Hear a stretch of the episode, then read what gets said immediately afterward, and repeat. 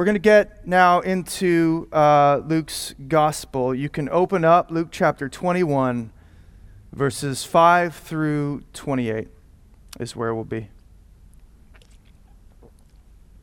Luke 21, verses 5, now reading all the way down through verse 28. I'll read it, pray, and we'll dive in. I love this spot because as the morning comes, uh, as the morning goes along, the sun kind of comes out. I get hot. I start, I start warming up. Hopefully, you guys too, or do too. Um, okay, verse 5. And while some were speaking of the temple, how it was adorned with noble stones and offerings, he said, As for these things that you see, the days will come when there will not be left here one stone upon another that will not be thrown down. And they asked him, Teacher, when will these things be? And what will be the sign when these things are about to take place? And he said, See that you are not led astray. For many will come in my name, saying, I am he, and the time is at hand. Do not go after them. And when you hear of wars and tumults, do not be terrified, for these things must first take place, but the end will not be at once. And he said to them, Nation will rise against nation, kingdom against kingdom. There'll be great earthquakes, and in various places famines and pestilences. There will be terrors and great signs from heaven. But before all this, they will lay their hands on you and persecute you, delivering you up to the synagogues and prisons. And you'll be brought before kings and governors for my name's sake. This will be your opportunity to bear witness. Settle it, therefore, in your minds not to meditate beforehand how to answer. For I'll give you a mouth and wisdom which none of your adversaries will be able to withstand. You'll be delivered up even by parents and brothers and relatives and friends, and some of you they will put to death. You'll be hated by all for my name's sake, but not a hair of your head will perish. By your endurance, you will gain your lives. But when you see Jerusalem surrounded by armies, then know that its desolation has come near. Then let those who are in Judea flee to the mountains, and let those who are inside the city depart, and let not those who are out in the country enter it, for these are days of vengeance, to fulfill all that is written. Alas for women who are pregnant, and for those who are nursing infants in those days, for there will be great distress upon the earth, and wrath against this people. They will fall by the edge of the sword and be led captive among all nations.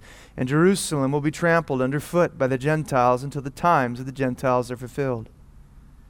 Verse 25. And there will be signs in sun and moon and stars, and on the earth distress of nations, in perplexity because of the roaring of the sea and the waves, people fainting with fear and with foreboding of what is coming on the world. For the powers of the heavens will be shaken, and then they will see the Son of Man coming in a cloud with power and great glory. And when these things begin to take place, straighten up Raise your heads because your redemption is drawing near. Let's pray.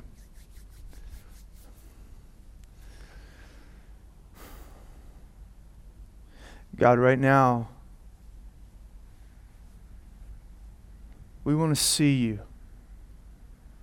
With the eyes uh, of our hearts, Lord, we want to see you.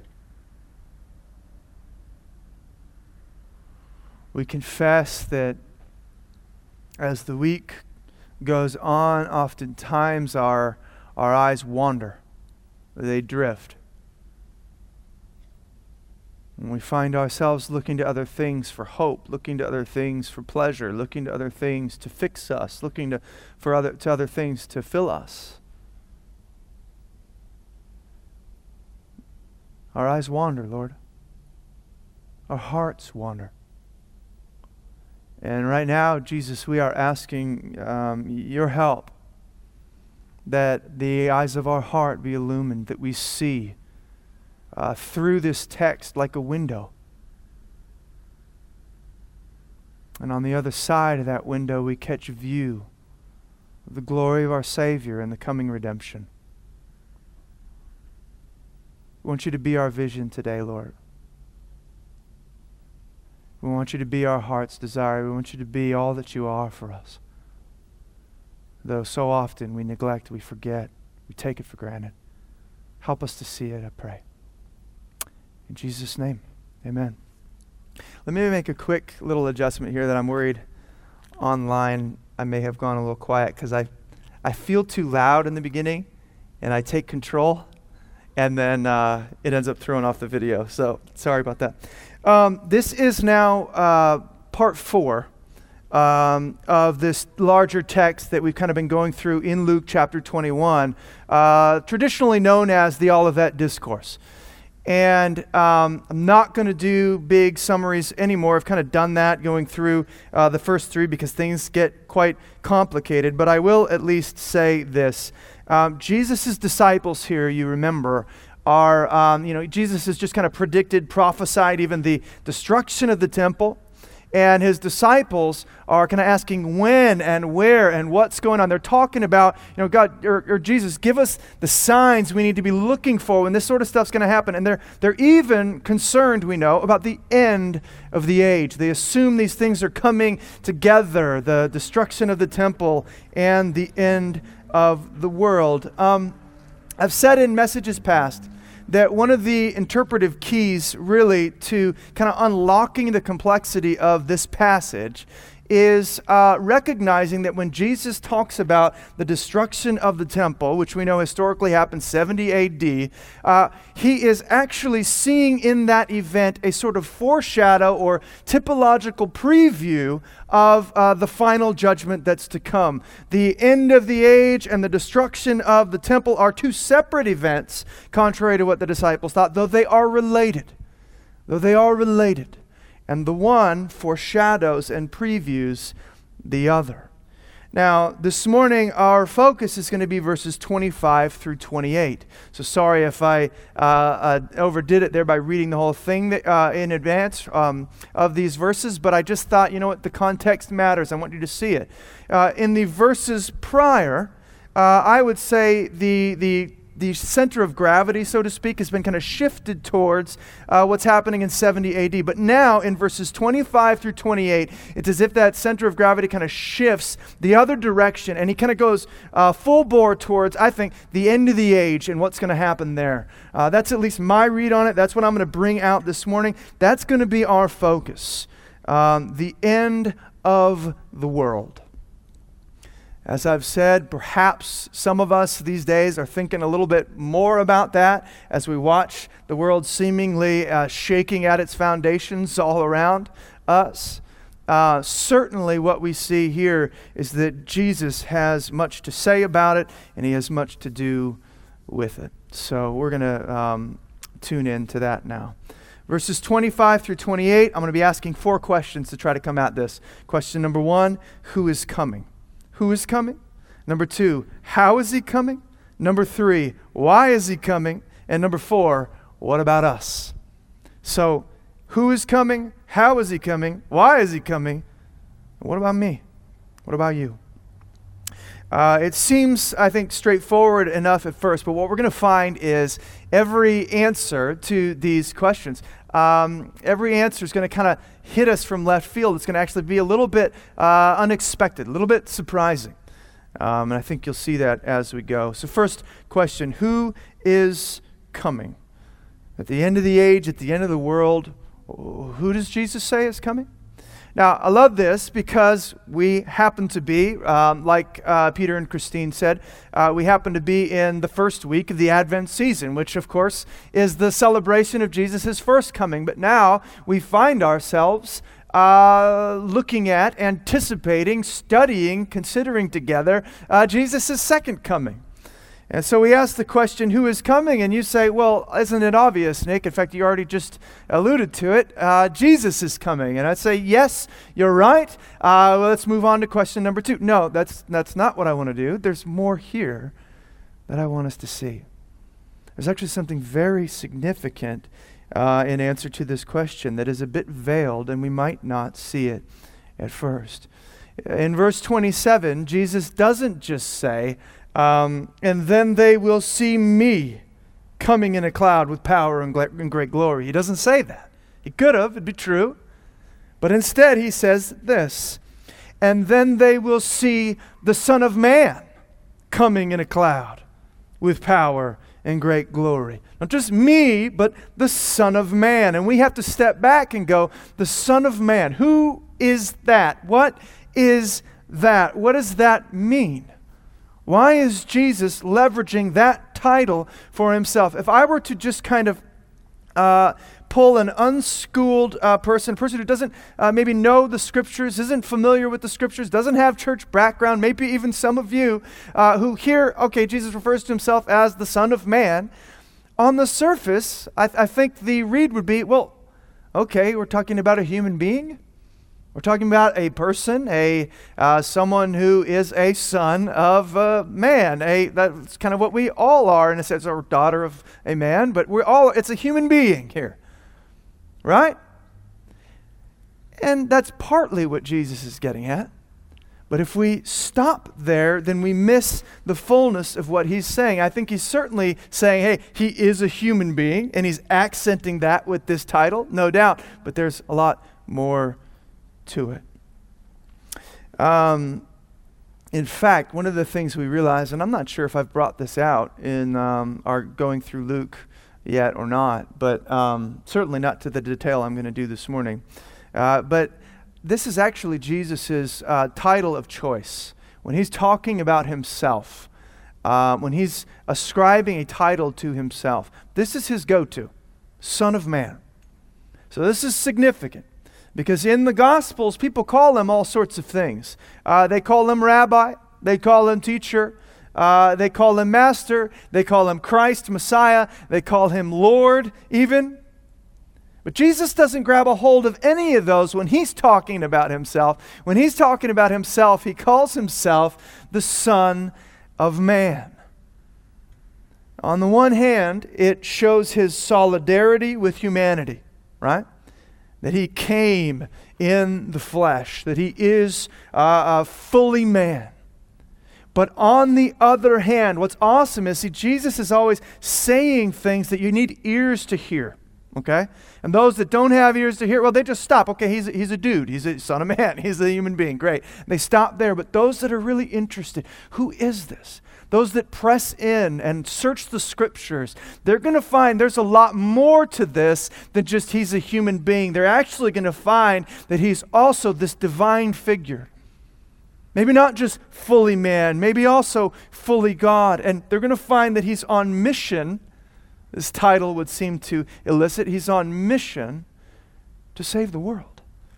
It's this wonderful title that doesn't have all the baggage that Messiah and Christ did politically, so that they all thought he's going to be this Davidic king sitting on this throne there in Israel and do away with Rome and things. No, he could use this Son of Man thing and slip it through the back door. I am fully man, but I am also fully God, and I'm going to be your king, King eternal. And those that have ears to hear start to get it. This title, um, while it's used throughout the Old Testament to refer to mere human beings, um, in one place in particular comes to take on much more significance. And that's in the book of Daniel, particularly uh, Daniel chapter 7. I'm just going to give you a quick run through on this because I think it's pretty amazing. Uh, Daniel 7, here's what happens. Uh, our boy Daniel, this uh, prophet there, uh, held captive in Babylon uh, he has this dream.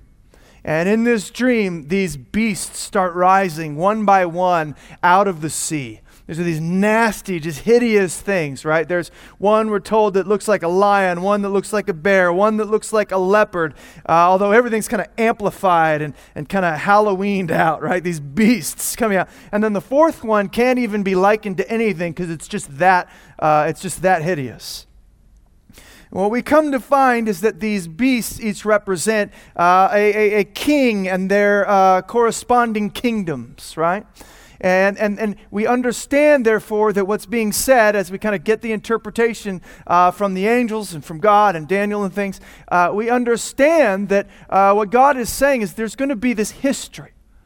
Mankind's history is just going to be riddled with uh, wicked authority, wicked leaders, violence, oppression, beastly type activity, uh, even from the people who are in charge. No justice, oppression, all of these sorts of things. And you don't need me to tell you that this is, in fact, what has taken place. This is, in fact, the world that we live in. All you got to do is turn on the news and you see what's going on around the world or even in our own country and the wicked leadership that takes place and, and, and, and the self interest and the beastly sort of authority. And some of you, perhaps on a smaller scale, have experienced that as well, whether that's you know, from a, a teacher or even a pastor that abused you, or a parent or other uh, person that should have been looking out for your good. Instead, they manipulated, they objectified, they used you for their own gain. Like a beast, like an animal, they just chewed you up and spit you out, and here you are left with pieces. So, this is our history. What Daniel sees plays out. There is wickedness, injustice, even at the highest level. But then suddenly, at the close of Daniel's vision, in breaks the Ancient of Days, Yahweh, and he sets up these thrones, plural actually, there in heaven, and he's going to judge these beasts, and he's going to put an end to their reign of terror. But as he's doing this, we're told uh, that Daniel suddenly sees one coming, here we go, with the clouds of heaven. Sounds like our text. And then we read verse 13 one like a son of man. And we're told that, quote, he came to the Ancient of Days and was presented before him, and to him was given dominion and glory and a kingdom that all peoples, nations, and language should serve. And in the Hebrew, there, it, it could even be rendered worship him. His dominion is an everlasting dominion which shall not pass away, and his kingdom one that shall not be destroyed. That's why I had us read that text uh, for Advent in Luke at the beginning. Because it says his kingdom's going to be forever. And in Isaiah it says his kingdom's going to be forever. And then here in Daniel it says his kingdom is going to be forever. Only here it's tied to this Son of Man and what he's going to do in conquering these beasts and the kingdom he's going to bring in. So this Son of Man sits down on the throne with God and reigns forever. Now, I actually want to take us one more step back. Because to fully get what's being said here in Daniel and what he's seeing, and therefore what Jesus is alluding to, I think we actually got to go back to the opening pages of the Bible. We got to go back to Genesis 1 through 3. You think we're, we're prone to look at some of these big images like beasts and things. We get all worked up with what in the world is going on. And it may be a little simpler than we realize if we look at things in context of the whole storyline of Scripture. And so, going back to Genesis 1 through 3, what we see here starts to make a little bit more sense to us. Um, you remember, perhaps, we talk about it a lot, that men and women have been created in God's image. Mm, made in the likeness and image of God, male and female, He created them. In His image, He created them. And being created in the image of God, He gives us this unique role where the call is to uh, partner with him in ruling and reigning over the created world. So he uses words like have dominion, the same sorts of words that we're, to- we're told the Son of Man is going to have. He's going to have dominion and it won't end, right? Well, that's the sort of thing that human beings were created to, to have with God, to have dominion over the birds, over the fish, and actually also over the beasts interestingly enough. But instead, they don't rule over the beasts. We don't rule over the beasts. Adam and Eve, instead, what happens? We watch it. They become more like the beasts, right? They become more like the animals. They become something less than human. They acquiesce to animal instincts, to self oriented pleasures, to mere bodily appetites, to the lusts of the flesh, and things like this. They decide, yeah, we're going to we're going to define good and evil for ourselves. And we're going to take that throne a little early. We're going to sit down and not just kind of be with God, we're going to be like God. We're going to be God. And in so doing, they actually become more like the animals. That's what we, that's what we see. But now here's something I doubt you've noticed. Uh, because we always picture Satan as a snake, right? As a snake like we know them. We, all of our storybooks show him as a snake. Uh, that's kind of how we automatically picture him. Uh, and while we don't know uh, exactly what uh, this creature was that Satan animates there in the Garden of Eden, uh, while we don't exactly know what the sort of creature was before he was cursed uh, to crawl on his belly and eat the dust, we do know that the scriptures call him, believe it or not, a beast. A beast. It's right there on the surface of the text. Genesis 3 1. Now the serpent was more crafty than any other beast. So this beast, animated by Satan as it was, gets the upper hand over Adam and Eve and over every subsequent king and kingdom and even over us. That's the sort of stuff that Daniel's talking about. And this is why Jesus has come. And it's why the title, the Son of Man, is so significant. He's a human being, truly uh, the image of God, come down to stand where Adam and Eve fell, to overcome the beast and these beastly temptations to sin and other things. This is what is going on in the wilderness. When uh, Satan comes to him and essentially tries the same trick he tried with Adam and Eve in the garden. Define good and evil for yourself. Use your power and authority to get what you want here and now. Immediate gratification. Get that kingdom now. Don't wait on your father. I'm not even sure he likes you.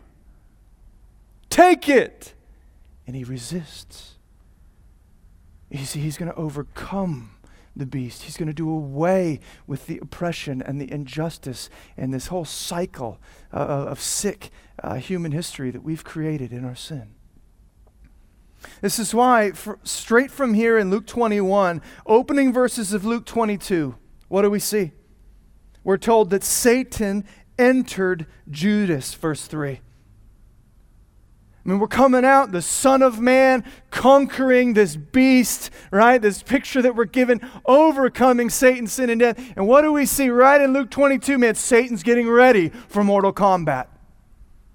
Satan's getting ready for the final showdown.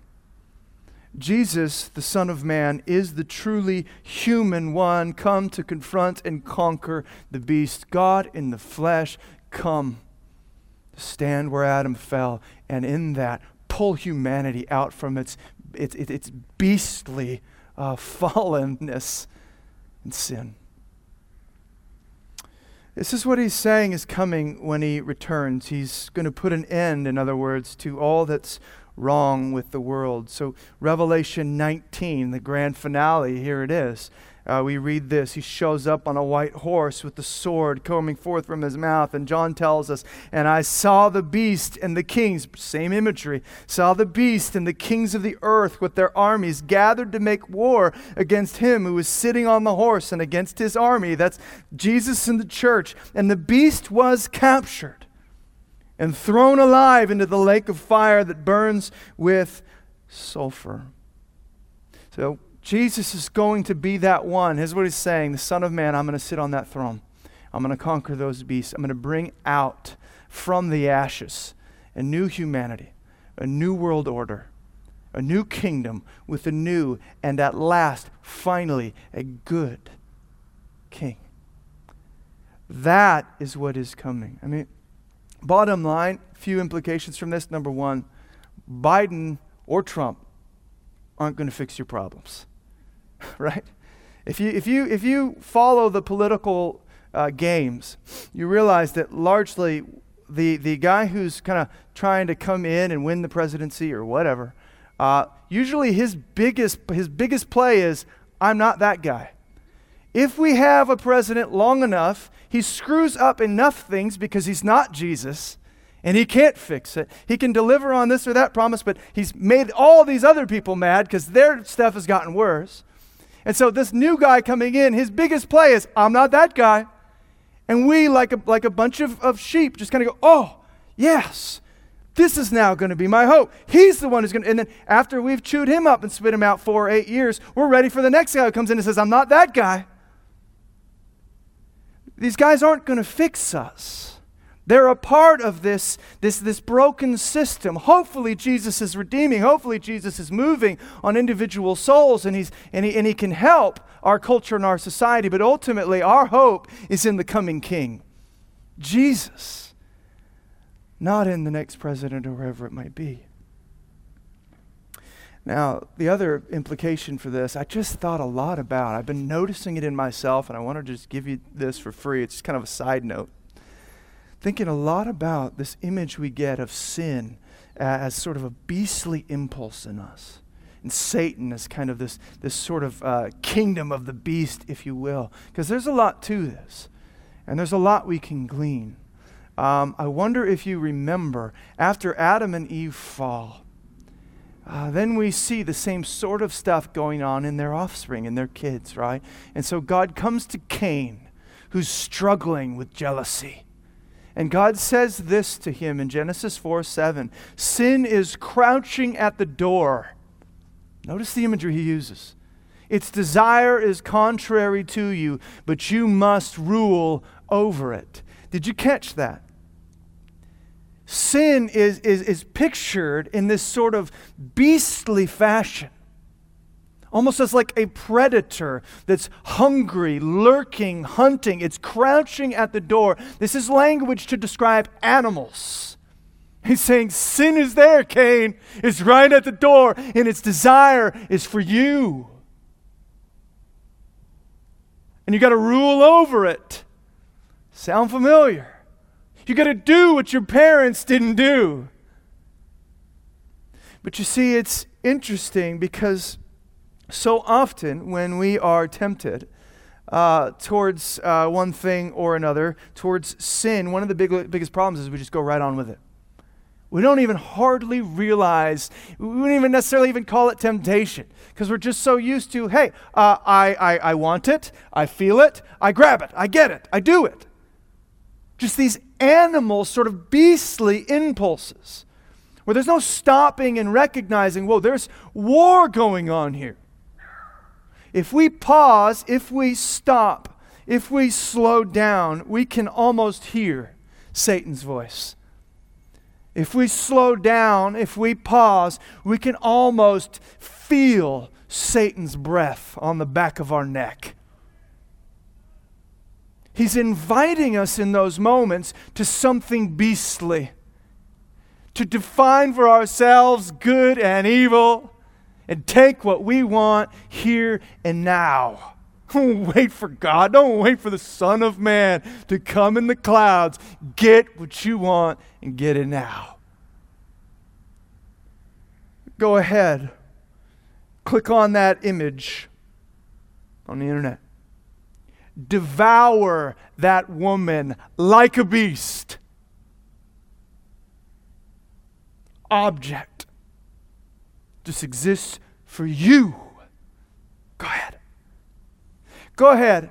Let your spouse have that earful that he or she deserves.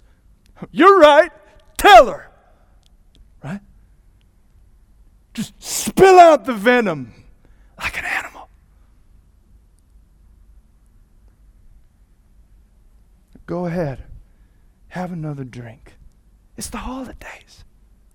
And another, and another, and another. Don't be a human being reflecting God's image in the world. Be a beast who gets what you want in the way you want it, whenever you want it. Whatever the cost. That's how sin works, you see. It, it, we're invited to devour this world and devour other people. But truly, what we see in Genesis 4 is it ends up devouring us. I'm just saying, pause for a moment when you're feeling, pay attention to what's going on in your heart because He's doing this with you and with me. It's like we're created for so much more to be God's image bearers, having dominion. Instead, all the stuff, we just let it have dominion over us appetites and fleshly lusts and all these things. We don't got to be like Cain, who ended up just walking right into it, killing his brother. I don't care in a jealous rage. Instead, in Christ, in Christ, in the Son of Man, because he has overcome the beast, because he has done these things, we can walk free. Not perfectly, by any stretch, but we can start to walk out of this. We can be renewed in God's image. All right, that is who is coming. That's going to be my longest one. You thought I was going to be the shortest. Now, how is he coming? How is he coming? Uh, we're told that he's coming in a cloud, verse 27, and that's really the detail that I wanted to focus on with you guys for a moment. Because again, it's a bit surprising, kind of what we can bring out from this, that we may just pass over. Uh, just like we hear of the Son of Man and we may just think of someone who's a human being, we come to find out, whoa, he's this divine, like warrior king, eternal. I, I would not have got that from Son of Man. Same thing when we think of Jesus coming in a cloud. We may have in our minds, uh, you know, something akin to like the Care Bears or uh, like Mary Poppins. I actually, can I just say it? I'm so sorry. I haven't even watched Mary Poppins all the way through. I'm sorry, but I have seen the beginning where she's kind of coming in on the clouds. And it's like, this is cute. This is nice. These little fluffy things. Oh, how sweet. And this is Jesus coming in, you know, for us. No wonder the, the, the nations laugh at us for believing in these sorts of things. Because it just seems like, yeah, we have this pie in the sky and here he comes. This is going to be nice. But there's so much more to this image if we look at it in the context of Scripture. I hope you're catching, uh, just as a kind of side benefit, how to study your Bibles here and the importance of it. Because there's so much more. And we might just, if we just go with our intuitions right away, you just kind of pass right over. But I want to show you the deep roots to this idea of, of, of a cloud and God in uh, the Scriptures to make sure we kind of sense what very well could be uh, being alluded to as Jesus says, I'm going to come, and I'm coming in a cloud.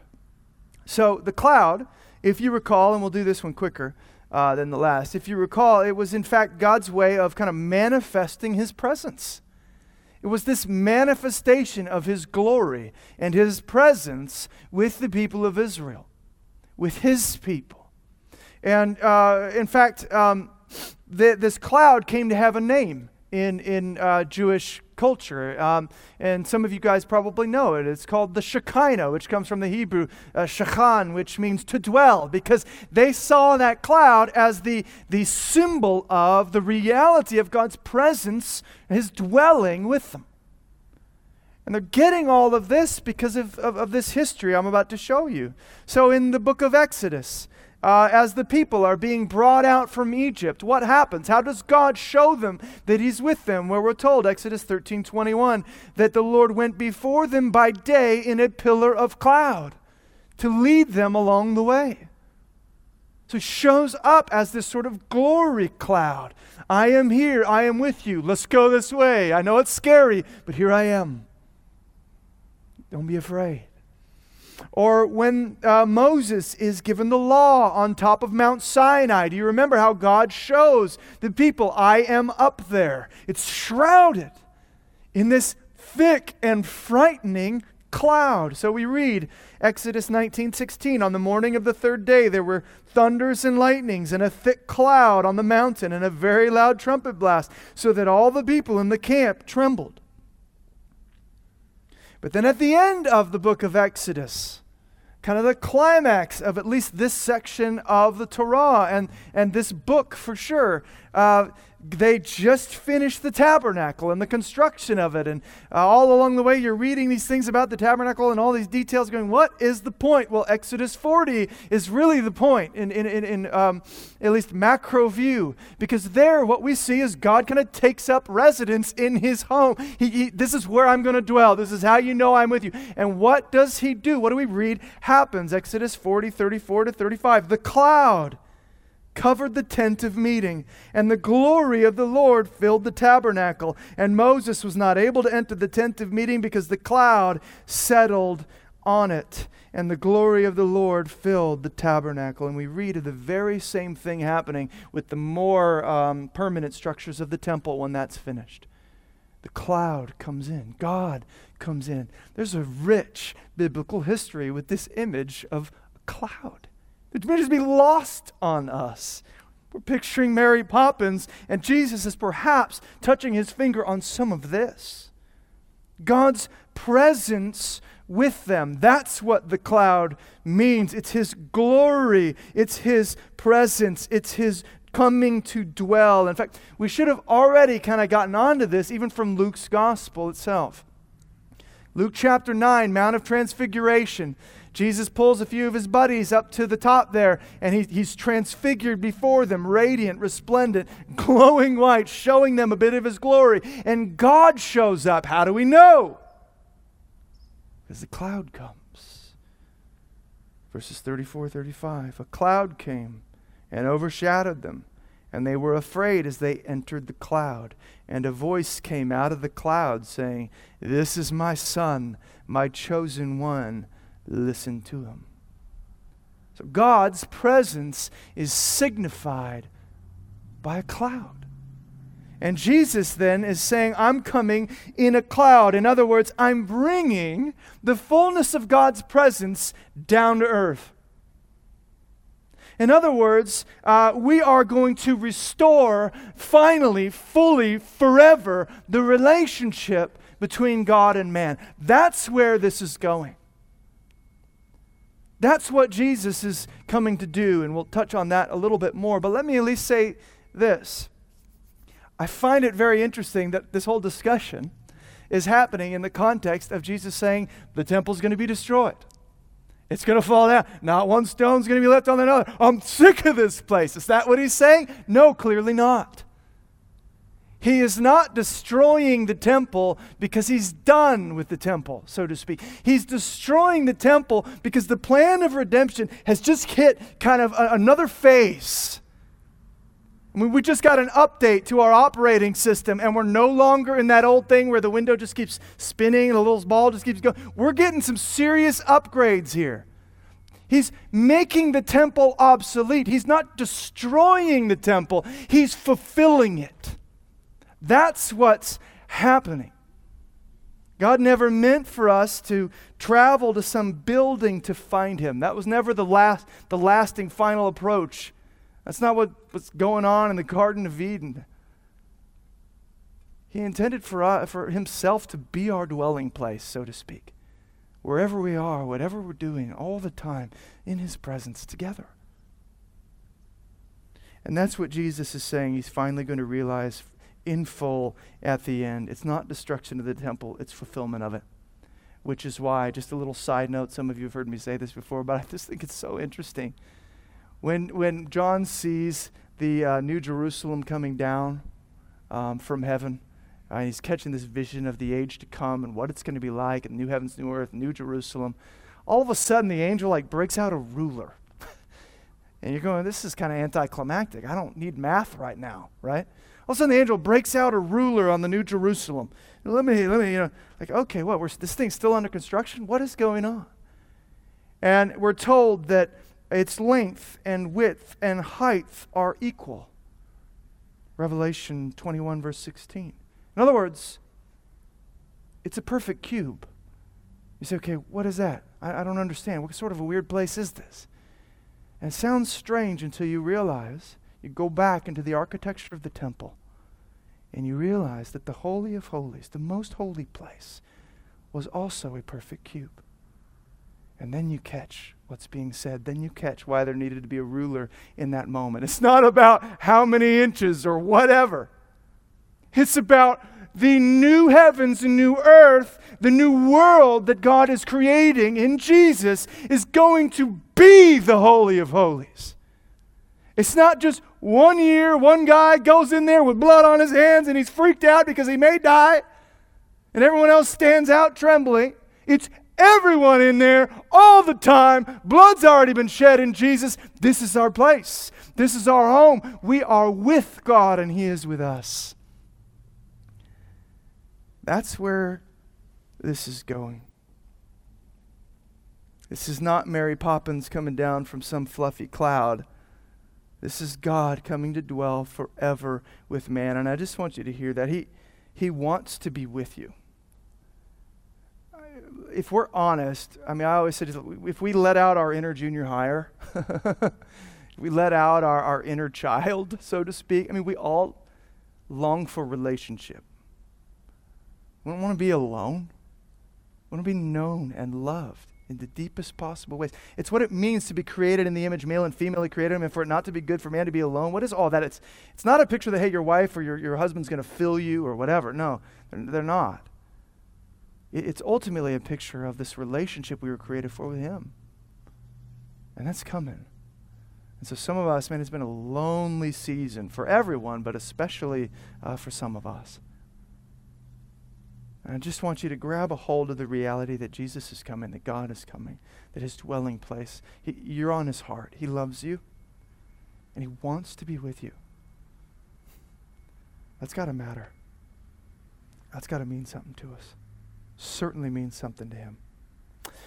All right, why is he coming? So we've seen who is coming, we've seen how he's coming. Now, why is he coming? I've been alluding to this all along uh, the way, so I'm not going to spend too much time here, but I did at least want to bring out a little bit of the unexpected nature of the answer, at least as we kind of look at it uh, as it's presented to us in our text. Because the way I've been talking about it, it sounds kind of nice. Like I can't wait for Jesus to show up, but you read it in our text and you go, wait, Nick, are you talking about the same event? This sounds frightening. Look at, look at verses 25 and 26 of Luke 21 again.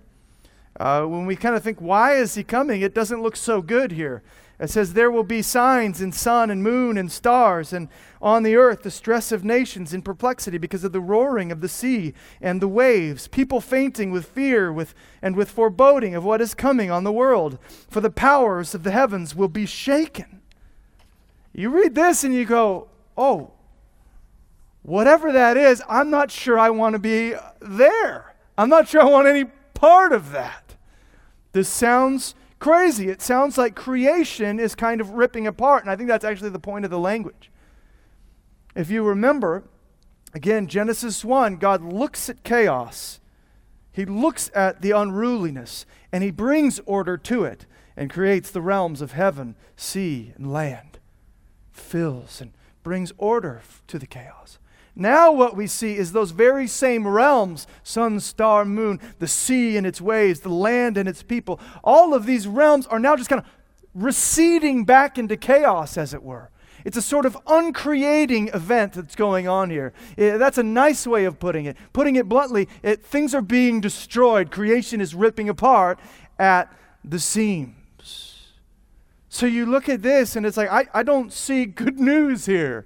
Why is Jesus coming? Why is the Son of Man coming? It looks like he's coming to destroy. But this is when we need to consider what Jesus says at the end there in verse 28 Your redemption is drawing near. We see destruction. And there is going to be destruction. But that's not the last word here. Where Jesus is going with all of this is what he sums up under that word redemption.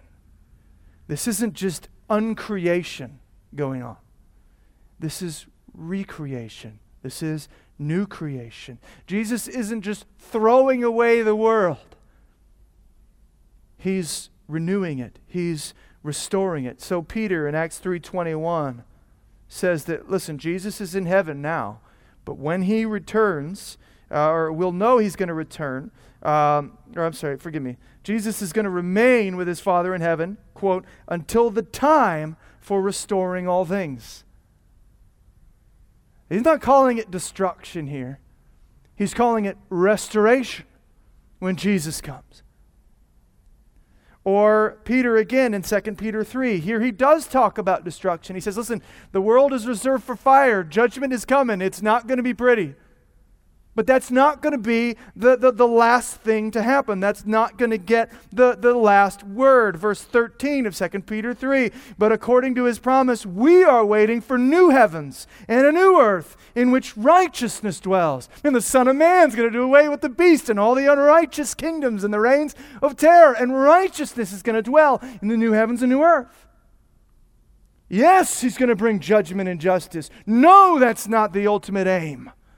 And the end goal is to bring righteousness and, a new world forth where things are as they ought to be God, God dwelling with man, man dwelling with God.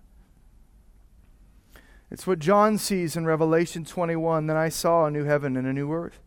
For the first heaven and the first earth had passed away, and the sea was no more. And I saw the holy city, New Jerusalem, coming down out of heaven from God.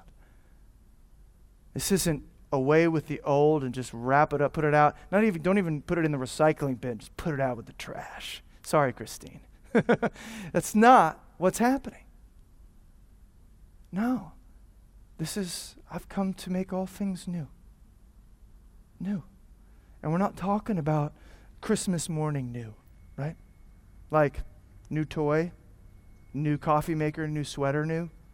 The, the kind of new that by the time the next Christmas rolls around, that new is already old and it's in a bag to go to Goodwill so you can make room for the new new in your garage. That's not the new we're talking about. We're talking about the eternally new, the everlasting new. Uh, the sort of new that keeps the soul ever engaged, ever alive, ever satisfied. It's the sort of thing that every heart is longing for. I wanted to read this uh, quote from C.S. Lewis because everything C.S. Lewis says typically is gold. This one you've probably heard. Uh, it's pretty famous, but I, I thought of it at this point because we long for this world that's coming. This is why Jesus is coming. To answer that question, he's coming to bring in this new world. And I want to show you how we're all longing for it, whether we know it or not. Most of us find it very difficult, he writes, to want heaven except insofar as heaven means meeting again our friends who have died. One reason for this difficulty is that we've not been trained. Our whole education tends to fix our minds on this world. Another reason is, is that when the real want for heaven is present in us, we do not recognize it. Most people, if they had really learned to look into their own hearts, would know that they do want and want acutely something that cannot be had in this world. There are all sorts of things in this world that offer to give it to you, but they never quite keep their promise. The longings which arise in us when we first fall in love, or first think of some foreign country, or first take up some subject that excites us, are longings which no marriage, no travel, no learning can really satisfy. I'm not now speaking of what we would what would ordinarily uh, be called unsuccessful marriages or holidays or learned careers. I'm speaking of the best possible ones. There was something we grasped at in that first moment of longing which just fades away in the reality. I think everyone knows what I mean. The wife may be a good wife, and the hotels and scenery may have been excellent, and chemistry may be a very interesting job, but something has evaded us. Creatures are not born with desires unless satisfaction for those desires exists. A baby feels hunger well, there is such a thing as food. A duckling wants to swim. Well, there is such a thing as water. Men feel sexual desire. Well, there is such a thing as sex. If I find in myself a desire that no experience in this world can satisfy, the most probable explanation is that I was made for another world. We've all experienced that just trying. What is going to fill? Nothing ever seems to. And he says the most probable, logical explanation.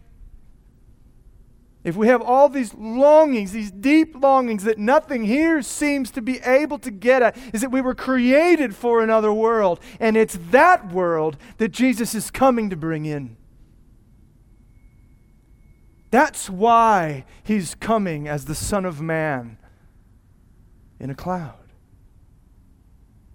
To bring lasting satisfaction, to uh, allow us to fully experience, truly experience God and love, life and pleasure. Not just a ringing echo, but the real thing. Now, last question then, and this is where we'll close. What about us? Uh, what about us? Where are we in all of this? What are we to do? How should we be responding? Uh, where's my place? Uh, I've already mentioned the fact that it seems, at least at first read, that perhaps where we should be is uh, scared, terrified, running, fainting with fear. I mean, we saw it. Many people on this day are experiencing just that.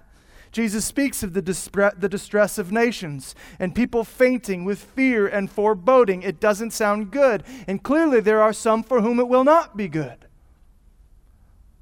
That's the implication of these words. So, again, why am I painting it in such a positive light? And how can Jesus come down there in verse 28 uh, and say to his disciples, Now, when you see all these things taking place, all the craziness and the chaos and the uncreation and the destruction and the fear and the trembling, when you see all of that taking place, straighten up and raise your head thought of Levi at this point because when he gets in trouble, he, he now he kind of ex- exemplifies in his body how he feels in his heart. when he can't have something or he gets in trouble, he literally does this. And he walks around the house like this. And some of us are living our lives that way, burdened and broken and under the weight of this world. And Jesus says, Listen, when you see these things happen, straighten up. It's the posture of anticipation, the posture of hope. Lift your head. Redemption, he says, is drawing near.